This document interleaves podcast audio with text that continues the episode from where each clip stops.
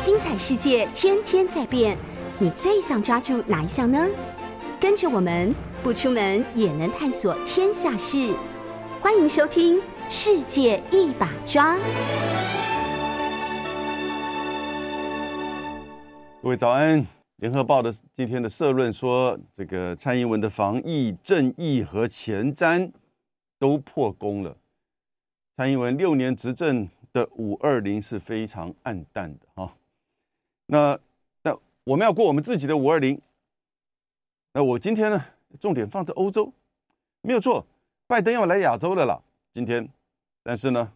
从韩国到日本，他接下来这个五天的时间哈，他会做一些重头戏。我想我们从这个下礼拜开始会有陆续的这些检讨。那但是今天呢，我们现在还是看一下欧洲。我觉得欧洲有一些事情啊，看起来一些小事情，但是呢。代表了大的转变，嗯，三个层面。第一个，哎，亚速营钢铁厂的鲨鱼抓到了没有？亚速营的抗争真的完全结束了吗？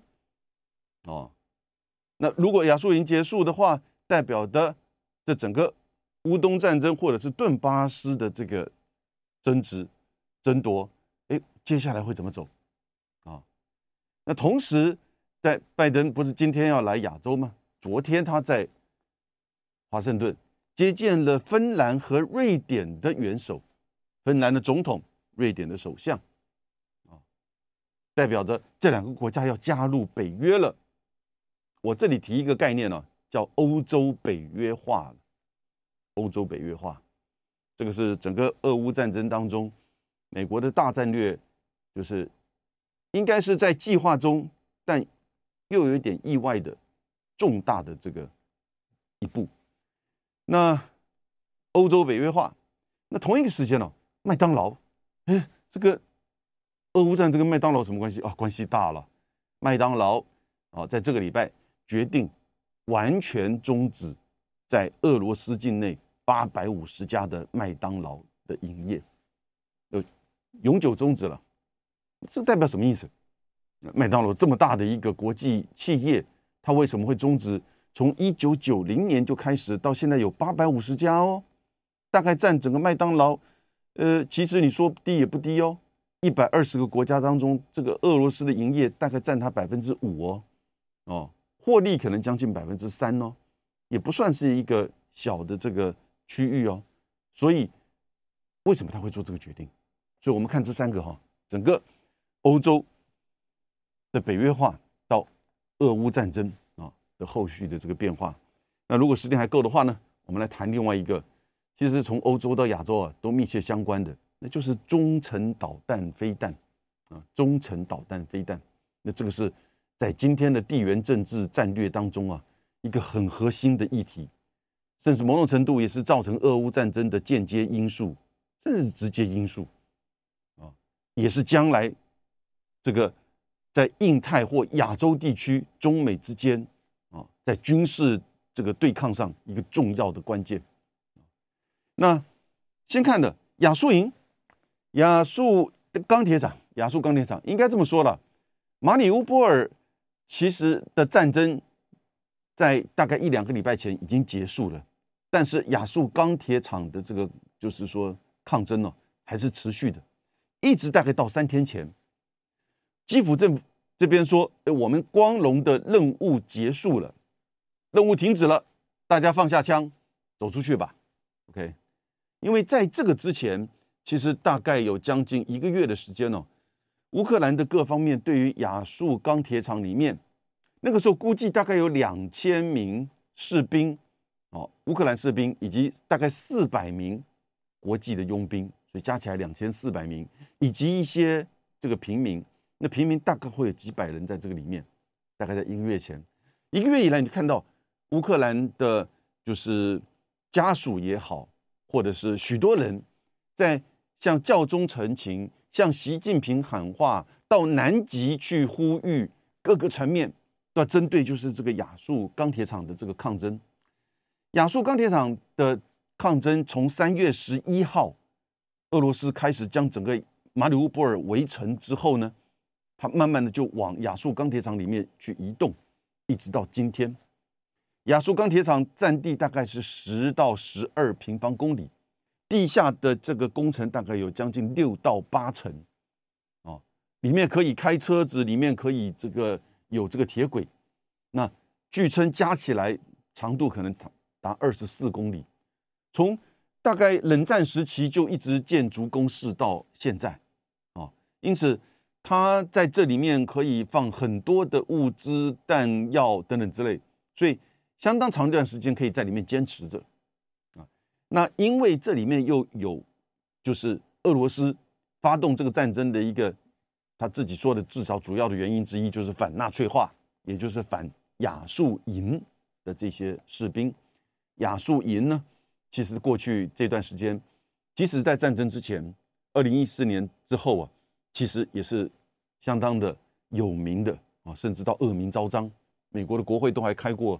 这个听证会，美国甚至一段时间还中断对于亚速营的士兵的这种提供任何的这个训练或协助。那么亚速营也被一直都被乌克兰政府啊编纳到国民卫队里面的这个一支旅啊，所以呢，他又有那种纳粹或者是民族主义的倾向。但是他一方面，他又是乌克兰的国民卫队，在发生战争之后呢，他协助马里乌波尔的这个抗争，然后呢，到马里乌波尔被围城之后呢，亚速营和乌克兰的海军陆战队的第三十六旅啊的人呢，就一起进入到这个亚速钢铁厂里面。那还有一些外国的佣兵，外国的佣兵或者是顾问呢。有一部分其实是在战争之前就在这边做一些这个协助的，啊，训练的；有一部分呢是在战争开打之后，啊，过来这边，因为这个是个最激烈的这个战场，所以从三月十一号到现在，大家就就对俄罗斯而言呢，这是一个象征的意义，这是一个一方面是针对亚速营啊反纳粹化，另外一方面呢是针对乌东、乌南啊打通这个通道。啊，必须要拿下这个马里乌波尔。呃，马里乌波尔里面最难啃的这个骨头呢，就是亚速钢铁厂。对乌克兰而言，亚速钢铁厂的持续的抗争，代表的就是乌克兰士兵啊的抗争的韧性啊，也就是抗拒侵略，在那边不断的死守。所以双方都有一点象征的意涵在这个里面。那因为它这个里面易守难攻，哈，真的也易守难攻。那我看到，即使是在这个礼拜一，我都看到俄罗斯的电视台播的，就是他的记者在俄罗斯的士兵陪伴之下，啊，往亚速钢铁厂接近，而俄罗斯的炮弹呢，这个还做掩护，啊，中间呢还有一些交战，意思就是说，即使到这礼拜一哈，那还是在做抗争，啊，同时亚速钢铁厂里面的乌克兰的这些士兵，啊，包含亚速营士兵。有的时候其实会浮到水面，不是，有的时候会跑到上面来，啊，跑到上面来，这个发射一些榴弹炮啊，这个机枪啊，这个扫击，然后呢，在这个躲到这些地下道里面去，啊，所以经常会这样子个情况。那俄罗斯也曾经想要做这个轰炸啊，但是我想你看几十年的这个攻司下来，轰炸并不容易，所以一直就有点僵持在这边。但不管怎么样，三天之前呢，我想基辅政府跟泽伦斯基也了解到，再这样拖下去。他老早已经这个弹尽援绝，那乌克兰这边曾经要去营救哈，大概有三四次都不成功。而里面那个我讲到他的第三十六旅的那个旅长哈，营长应该说营长，那也曾经啊要突围过，结果被抓。他的副营长呢，这这个也被这个逮捕。所以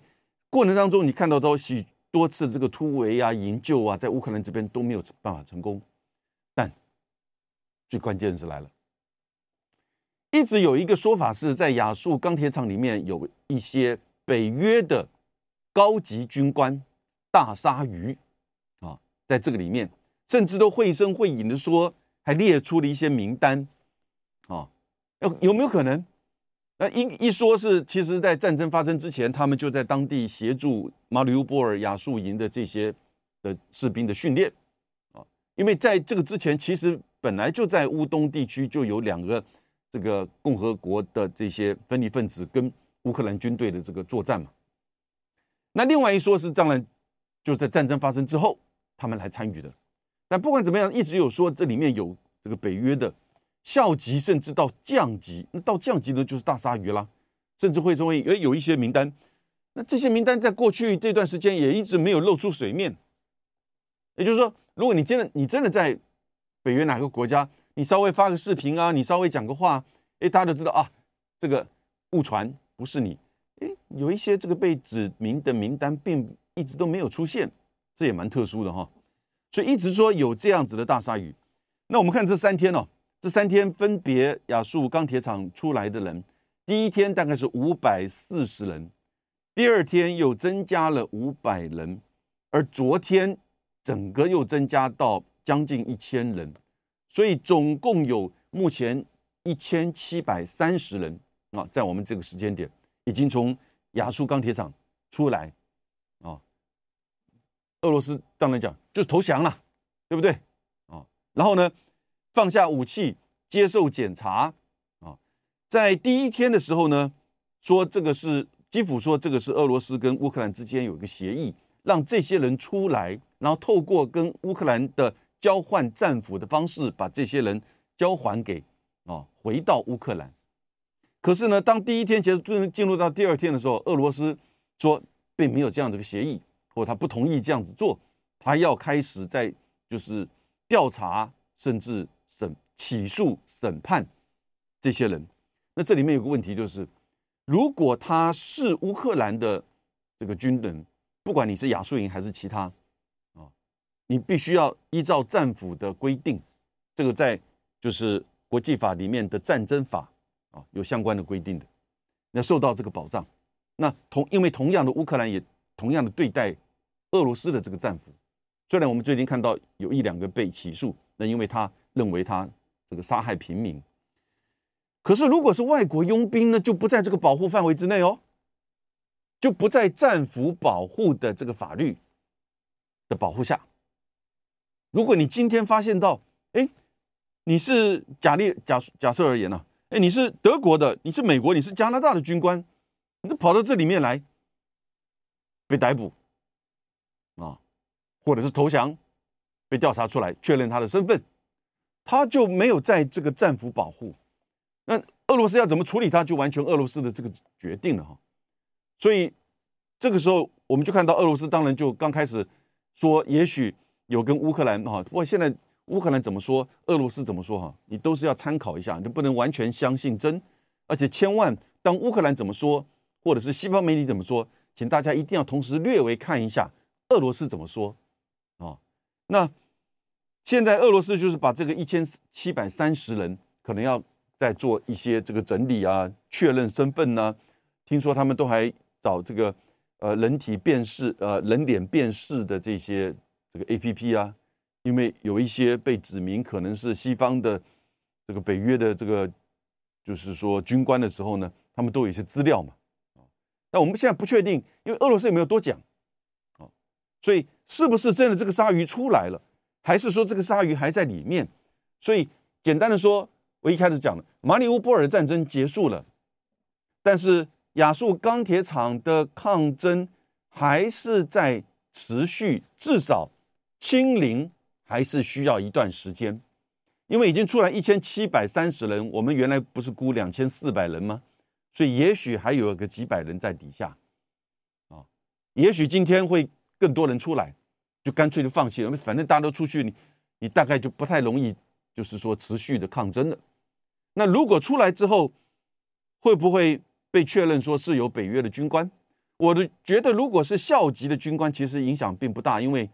他都可以说，其实是在战争之前发，他就来这这边的。但如果是降级的军官，不管是战争前、战争后，哈，这个意涵就比较不一样。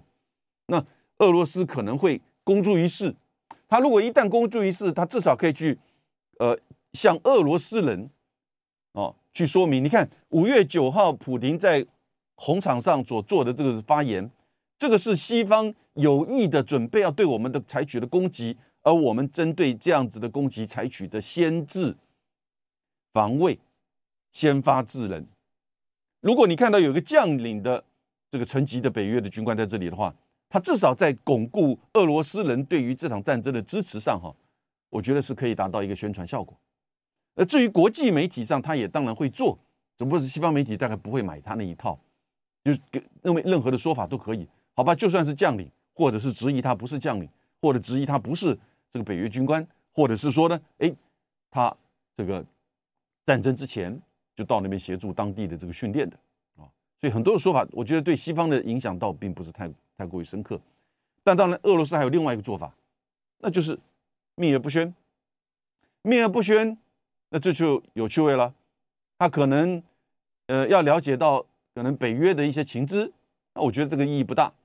但是呢，有可能是私底下的在跟美国或者是北约啊怎么样的，再透过一个方式来去做交换，然后呢要求北约要某种程度的克制给予乌克兰的军事的援助。因为各位现在在波兰跟罗马尼亚哈有大量的来自于西方的这些重装备武器，而且不只是武器，还有训练营、教官团都训练了，就是乌克兰的这些士兵作为这个种子啊炮手的这个训练，从这个大型的榴弹炮到各种的这个重装装备的武器，所以看起来俄罗斯现在大概某种程度我们已经很清楚嘛，当他第二阶段的时候。四月一号开始，就是他从全面进攻拿不下来，然后呢就开始转而以固守乌东跟乌南的这个占领。所以再从四月一号开始，你看到主要的战争也就只是发生在马里乌波尔跟就是这个亚速钢铁厂，其他地方都是小型的，就是相互的这个做交战。哦，从哈里克这个哈尔科夫到乌东卢甘斯克、顿内茨克到乌南的这个赫尔松。也开始在做战地政务啊，巩固这些战果，但是乌克兰会就这样子让这个事情就停止下来吗？他现在有了这么多的来自于西方的这个重装备，什么时候会开始做反击、反攻啊？六月的某一个时间点，一定是如此。当他有一定的这种训练，因为现在乌克兰都老早说了，不要再给我苏联制的冷战时期的这些武器。给我现装现代的装备啊！因此，大概乌克兰的这个士兵一定的训练之后呢，我觉得在六月中到六月下旬就会产生一个真正的开始的这个交战。这会在什么地方呢？那一定就是在乌东跟乌南啊。乌南一定是在赫尔松，乌东呢一定是在利久姆往这个东往南的这个方向啊，甚至。两个地方可能都会同时展开，因为一定要一些牵制的这个行为嘛。所以这样子看起来，呃，大概乌克兰的呃乌东俄乌战争哦，某种程度的会走向这个僵局、持久战、消耗战。那这样的持久战跟消耗战过程当中，麦当劳来掺一脚了。麦当劳掺一脚是什么意思？各位，麦当劳在全世界有一百二十个国家有就是这个麦当劳的店。以前早期的时候，哈，冷战刚结束九零年代的时候，你看俄罗斯是一九九零年第一家麦当劳的店啊，在莫斯科，对不对？那那个时候有个说法是，有麦当劳的国家就不会有战争，或有麦当劳国家就彼此不会打仗。九零年代有这么讲啊。因为麦当劳代表什么？麦当劳在当时代表的就是美国的影响力，美国的饮食文化，美国所代表的全球化，经济全球化下有麦当劳的所在这些区域，这个经济体就等于加入到了美国所主导的自由经济的全球化。那这个时候战争的成本就会提高，所以呢，彼此之间。就比较不会以战争来去解决他们的问题，而且因为加入了经济全球化，在意识形态上，在政治经济制度上也都会比较相近，也不会采取用就是战争的方式来解决彼此的问题。这个一直是自由主义经济理论呢的一个重要的主张。他们觉得，当经济的交往、贸易的扩大的时候，就会有那个外溢的效应，叫 spill over。这个外溢的效应就是说，它不只是对市场、对经济、对科技，它也会对政治、对地缘，哦，对这个各国的关系产生影响，而这个影响呢，就是因为你要去发动战争的这个成本太高了，所以呢，人民啊，啊，利益团体呀，议员呐，或者是最重要是领导阶层，就不会这么做，因为他可能面对国内的很多的这个压力呀、成本啊、抗争，对不对？这些以上都是真的，但他这个就是太过于乐观的啊，去评估。经济全球化或麦当劳到处都有，对于就是减少战争的评估，那个太乐观了。因为有的时候可能是碰到某种程度的是重大国家利益啊，或者是国家的尊严跟民族主义，甚至民粹主义，这都很难讲了。哦，变数太多，所以当然在当时九零年代，因为冷战刚结束嘛。所以才会有这样一个说法啊，有麦当劳国家彼此不会打仗，哦，也就是说，换另外一个讲法，就是民主国家之间不会打仗。当然，有麦当劳国家并不代表有民主，因为到现在麦当劳已经有一百二十个国家。可是呢，某种程度麦当劳是代表着美国的影响力跟美国的饮食文化，但更重要是它是一个国际的这个跨国企业。今天麦当劳在俄罗斯已经有八百五十间家这个店。而且有六成是直营店哦，蛮高的比例。那他现在战争一打开一开打之后呢，他就停止营业，啊，但是呢，在这个礼拜他决定完全退出，这什么意思？各位就代表了一个重要的讯息，就这样子的一个国际企业哈，麦当劳评估这个战争呢会长期化，会有持久战。那即使是乌东、乌南地区有一点巩固，然后只是小规模交战，但是这个情势、这个政治对立、欧洲冷战不会就是解除。所以呢，以麦当劳这样子的一个形象的、具有象征意味的这种美国企业、美国饮食文化的代表，他不太可能在就是美国西方完全拿掉制裁之前回到俄罗斯。所以他的评估啊，这个战争呢还有的打，会长期化，会是一个持久的战争。所以麦当劳知道俄乌战争何时会结束，短期不会结束，因为麦当劳现在决定这个礼拜要完全撤出俄罗斯了。因为同一时间这个礼拜啊，法国的雷诺汽车把他在法呃在俄罗斯投资的合作的。这些产业完全的出售，有一些是出售给俄罗斯政府，但是有一个哎，有一个条款，所以保留六年之内买回。这个法国雷诺雷诺汽车稍微大概比较乐观一点，或者是具体一点，不过也没有差别了。这个战争如果照法国雷诺汽车的预估的话，还有六年好打了，啊，还有六年还要打好打。那六年其实是蛮长的一时间嘛，对不对？那麦当劳根根本就评估，因为麦当劳这个法国雷诺汽车是重资产，那麦当劳是轻资产，也就是说，它其实主要这些店大概也都不是它的这个所拥有掌控，它主要主要是这些这个整个营运哦人，所以一个轻资产的，但虽然规模很大，店很多，可是因为碰到就是这样子的一个战争，如果你要持续的话呢，要继续发薪水喽，哦，那当然他就可能负担不起，那他觉得这个战争会耗下去，会耗下去。不管是这个俄乌在顿巴斯，在乌东到乌南会持续的交战，就像以前二零一四打到二零二二这样的情况，这是一种。第二种就是你会看到一些激烈的交战在一些城市，因为。在乌东，我们现在了解到乌克兰战争啊，其实城市攻占其实非常重要，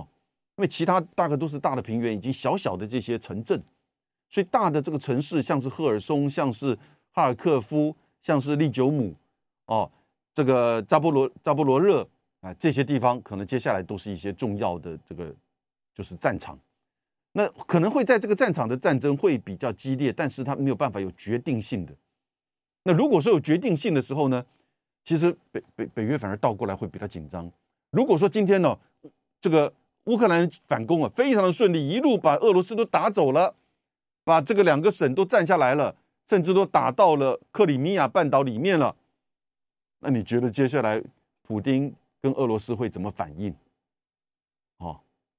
那因为普京在就是五月九号说，顿巴斯的战争是在保卫祖国而战，啊，一方面他认为顿巴斯也是祖国的一部分，第二份方面这是祖国的保卫战，所以这样子的一种就是他也会持续，俄罗斯这边也会持续的投入到这些资源，啊，在顿巴斯的这个战争，不管是规模大或小，因此麦当劳就认为，哎，这个会是个持续的战争啊。这可不可以这样解读呢？嗯，很有趣味，对不对？啊，我们来看这个战争后续的这个发展。麦当劳的这个决定，哎，就把这个战争的未来哈，大概有一个这个方向给勾勒出来。讲到麦当劳，我再讲一个呃，跟麦当劳有关的，那就是叫做大麦克指数，不知道大家知不知道？啊，大麦克指数就是麦当劳那个大的那个汉堡，有吗？Big Mac 两层的那个牛肉汉堡。呃，经济学家在过去几十年呢，就发展出来这个大麦克指数，因为麦当劳已经在一百二十个国家拥有分店啊，然后呢，它的整个营运的模式啊，以及物流啊，以及价格，其实大概都啊有一致的这个考量。但是当然，在每个国家的卖的价钱不一样，因为成本不一，所以这里就出现一个可以比较的这个焦点，也就是用大麦克的这个价格哈。他们把三十五个国家，哦和地区，哦包含香港啊、台湾呐以及俄罗斯，啊的大麦克的价格来做一个比较，一种就是说，因为它可能每个月或者是每一季，这个每一个地方的价格都会变动嘛，对不对？所以来比较什么？用 PPP 就是评价购买评价指数的这个标准来看，第一个看这个各国的汇率哈是被高估了还是低估了，因为。如果拿美国的一个大麦克的这个价格来跟台湾比，其实我们的汇率是被低估了，因为我们价钱比较低，哦。然后呢，如果来跟某一个地方，比如说这个荷兰比，哦，那个价格很高，那它的这个汇率可能是被高估的，啊。当然，荷兰到后来是变欧元区，所以这里面很有趣味的是，这个大麦克在哪里最低？没有错，俄罗斯，俄罗斯的价格最低。所以过去卢布是被低估的，啊，卢布是被低估的。啊，你看到战争开打之后啊，那个卢布不就是被 SWIFT 禁止吗？然后呢，也要求所有的就是说停止跟这个俄罗斯就西方国家制裁的国家停止使用卢布跟俄罗斯交易。但俄罗斯呢，就采取了跟别的国家，像印度用本国货币啊卢布跟印度的卢币直接的交易，或者是呢，他就要求哦。这个就很厉害了，这招很厉害了，也就是所有要跟我买天然气跟石油的大宗物资的矿产的，你要用卢布跟我买。所以到目前为止啊，战争开打到现在，卢布是全世界最强势的货币了。哦，也就是这一招，你要不要买石油？要不要买天然气？搞得欧洲国家都还要私底下用这种方式，而且举例而言，希腊他去引俄罗斯的油。自己来混，把俄罗斯进口的这个油啊降到五趴、五十趴以下、五成以下，也就是说避开欧盟的一些限制。他说：“哎，这个是叫产地原则嘛，哈，而这个是希腊油，这个是哪里的油啊？等等之类，然后再转到这个欧洲其他地方去，那当然价格他就赚一赚一手。所以许许多多的这个这种方式哈，也就是说大家总是。”你你道高一尺，我魔高一丈，你怎么做我就有应用方式。为什么？因为你不可能找到任何完全替代的这个油跟气。然后呢，这个俄罗斯的这边还是最方便的，所以呢，就用这种方式。卢布现在是最厉害的，所以卢布在战前，麦当劳指数、大麦克指数告诉我们它是被低估的。然后现在被制裁之后呢，反而是最强劲的。哦，倒不是它的大麦克卖的更多了，而是什么？而是它有什么有油，有这些战略的这个物资，这也代表这个俄罗斯这个战争如果持续下去的时候，它其实还是撑得下去，它的经济还是撑得下去，因为印度会跟他买啊，中国大陆会跟他买啊，连韩国也会跟他买，我们台湾也想买，讲句实在话，对不对？哦，所以你总是能源要分散嘛，而且希望价格能够低嘛。那现在大家都走向清洁能源的这种时代，其实天然气这些还是最重要的，不管是替代还是过渡的这个能源。所以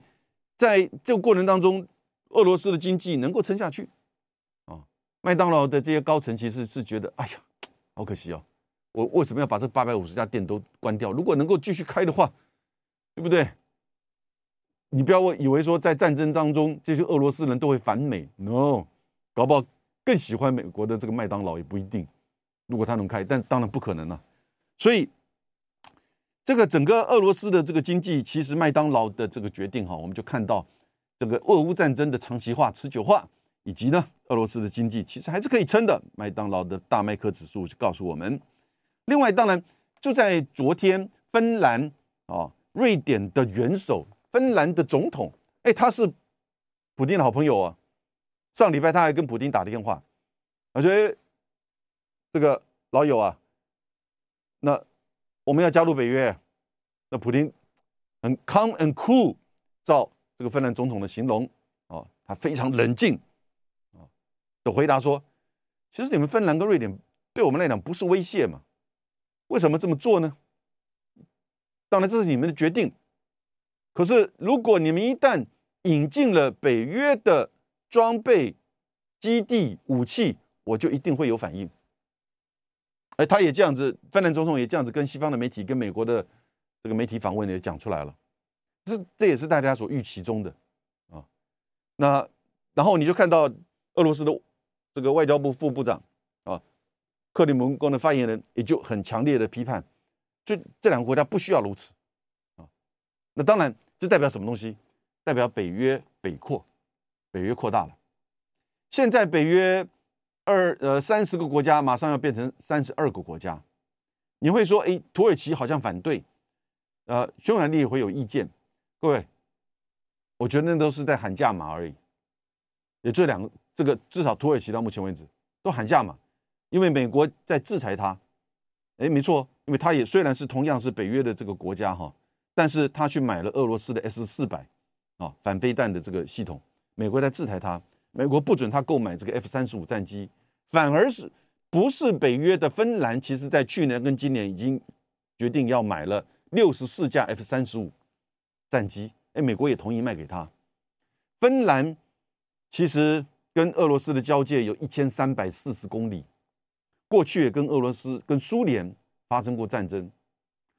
二次大战结束之后，冷战期间就维持叫做芬兰化的一种中立政策。其实也就是对莫斯科的政策相当的敏感啊，然后呢，某种程度的自我克制，也不去参与到任何一方，不管是华沙公约组织还是北大西洋公约组织，维持到到今天只有五百五十万人口的芬兰，经济发展、社会福利非常的好，科技 Nokia、瑞典 Ericsson，对不对？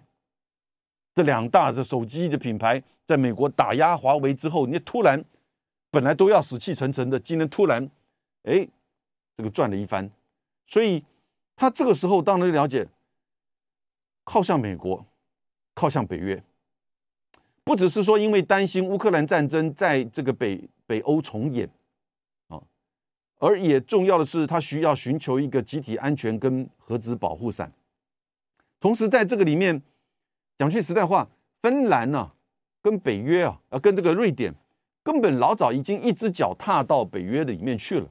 从九零年代到过去这几年，他已经是叫北约的合作伙伴关系。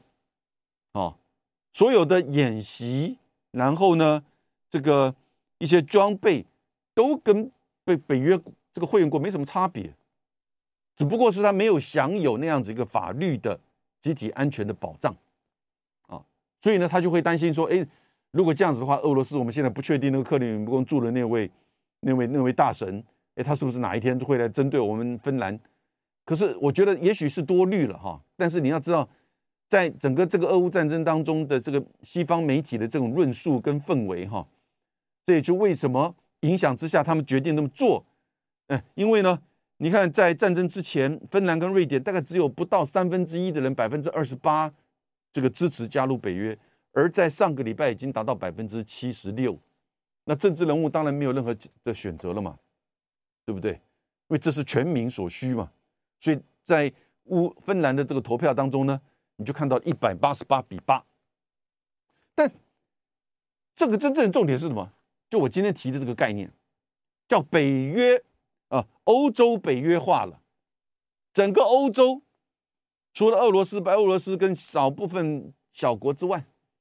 已经完全北约化。啊，北约从冷战结束到现在几波的这个东扩，一直到东扩，现在根本就是整个欧洲完全北约化。在这一次的俄乌战争过程之中，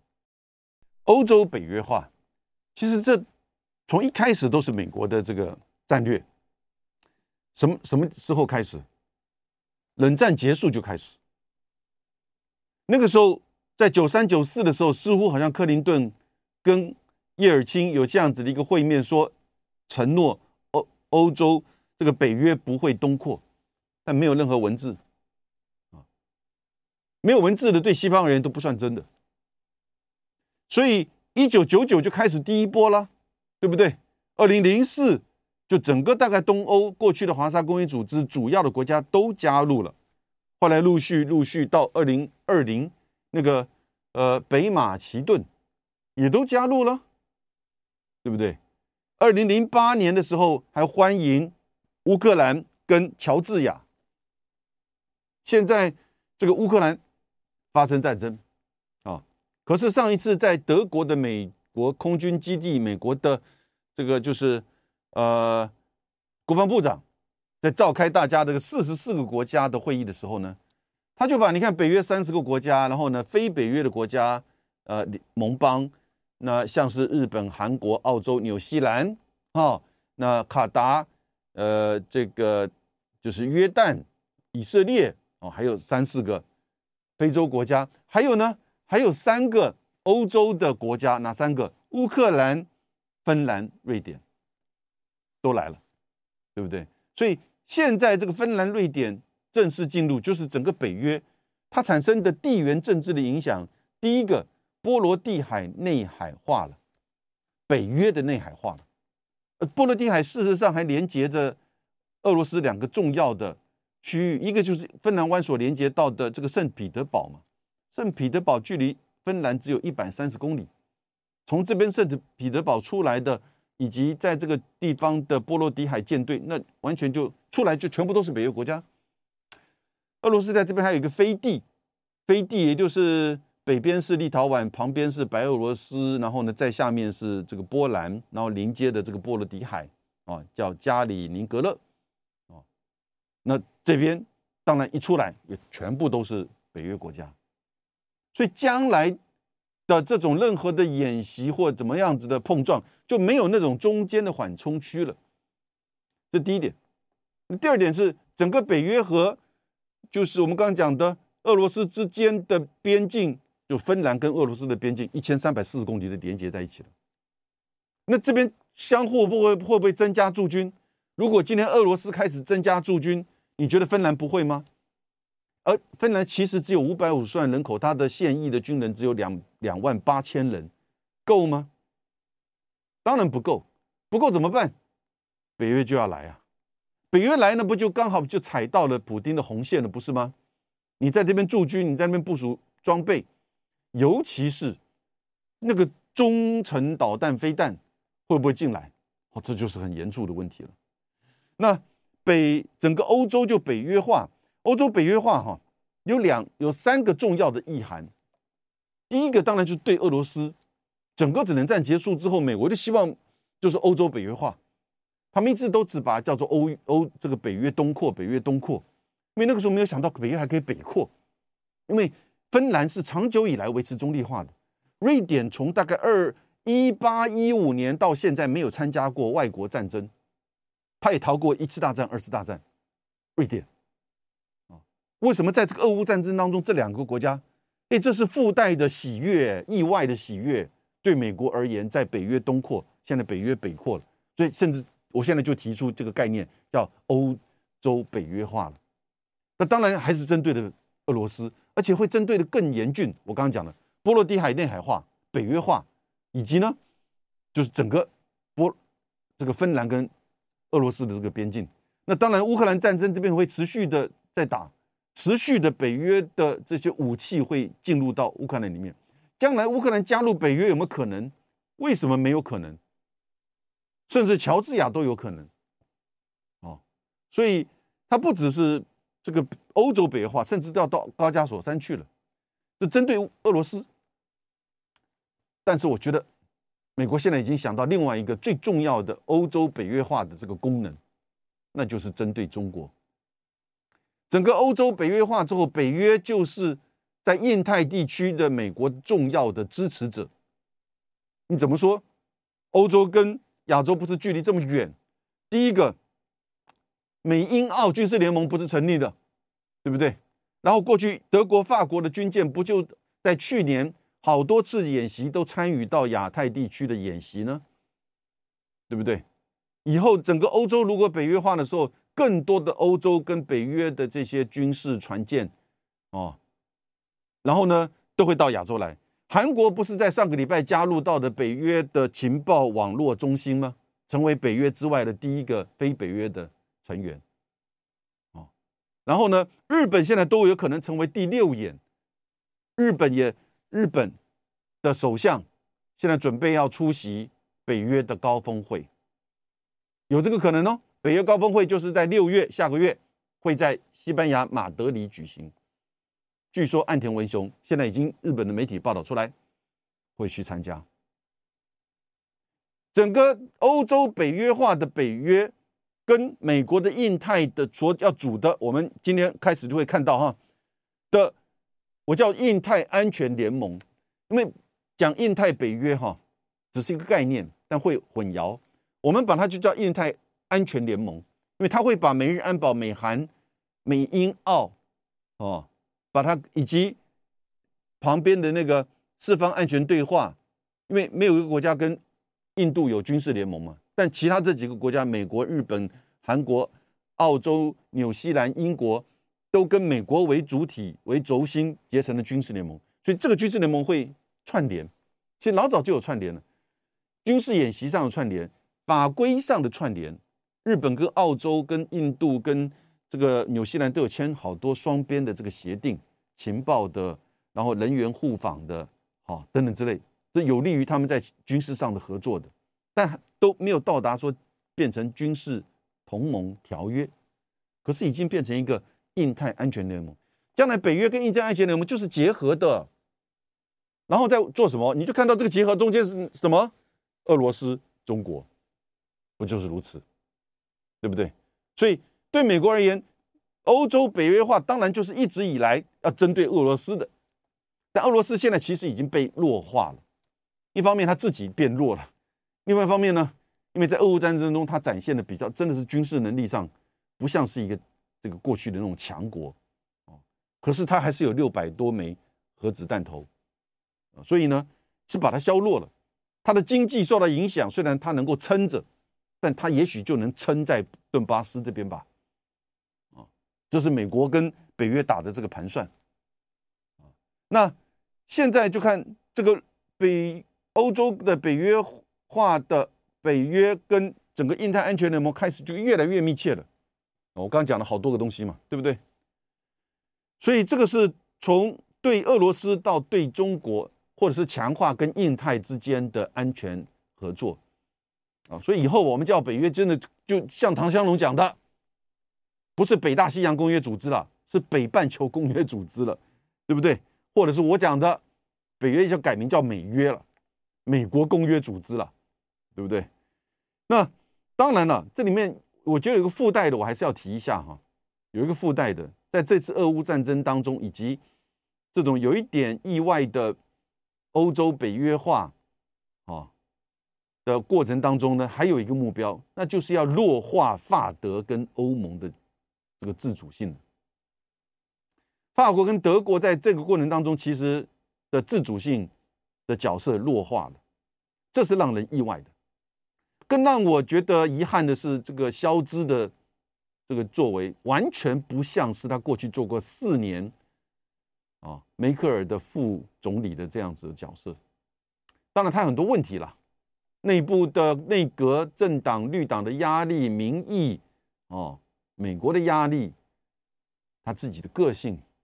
但是呢，德国，你想想看，怎么会从梅克尔这样子，去年还在这样子领导整个欧洲，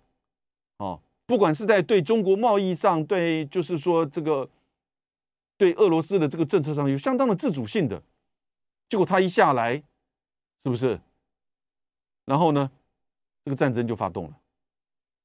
所以你就看到德国的角色消失了。马克宏在这个选举之后，我想他在六月中的国会选举，他应该也会过半。他是不是还是能够展现一点自主性，也不容易了。因为当北约开始越来越扩大，北约绝对就是美国掌控嘛。所以为什么那个当他提出申请的时候，两个国家的元首芬兰跟瑞典要跑到美国华盛顿去跟美国报告，报告老大。我加进来了，哦，我进入群组了，哎，请你好好照顾，这样子，啊，有了西哥，对不对？啊，我不知道芬兰话怎么讲，但是这个就是这个意思嘛。你这个时候法国、德国还可以弄什么自己的欧洲军，什么欧洲政治共同体，欧盟还想弄自己的这种战略自主外交政策。欧盟的冯德莱恩在这次完全完完全全就是美国的这个等于是。小跟班一样，代言人一样，欧洲的自主性其实会在北约、欧洲北约化之后更进一步的被压抑。当然，会不会有有有有那种突破的可能性？当然存在了哈。这决定于这个领导人，也决定于就是说美国自己本身的影响力。不过我现在看得很清楚，就是说美国现在影响力啊，他也知道他自己有一点，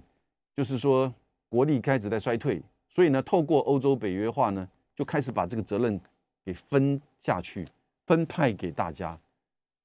就慢慢形成美国为轴心的西方的整个主轴了。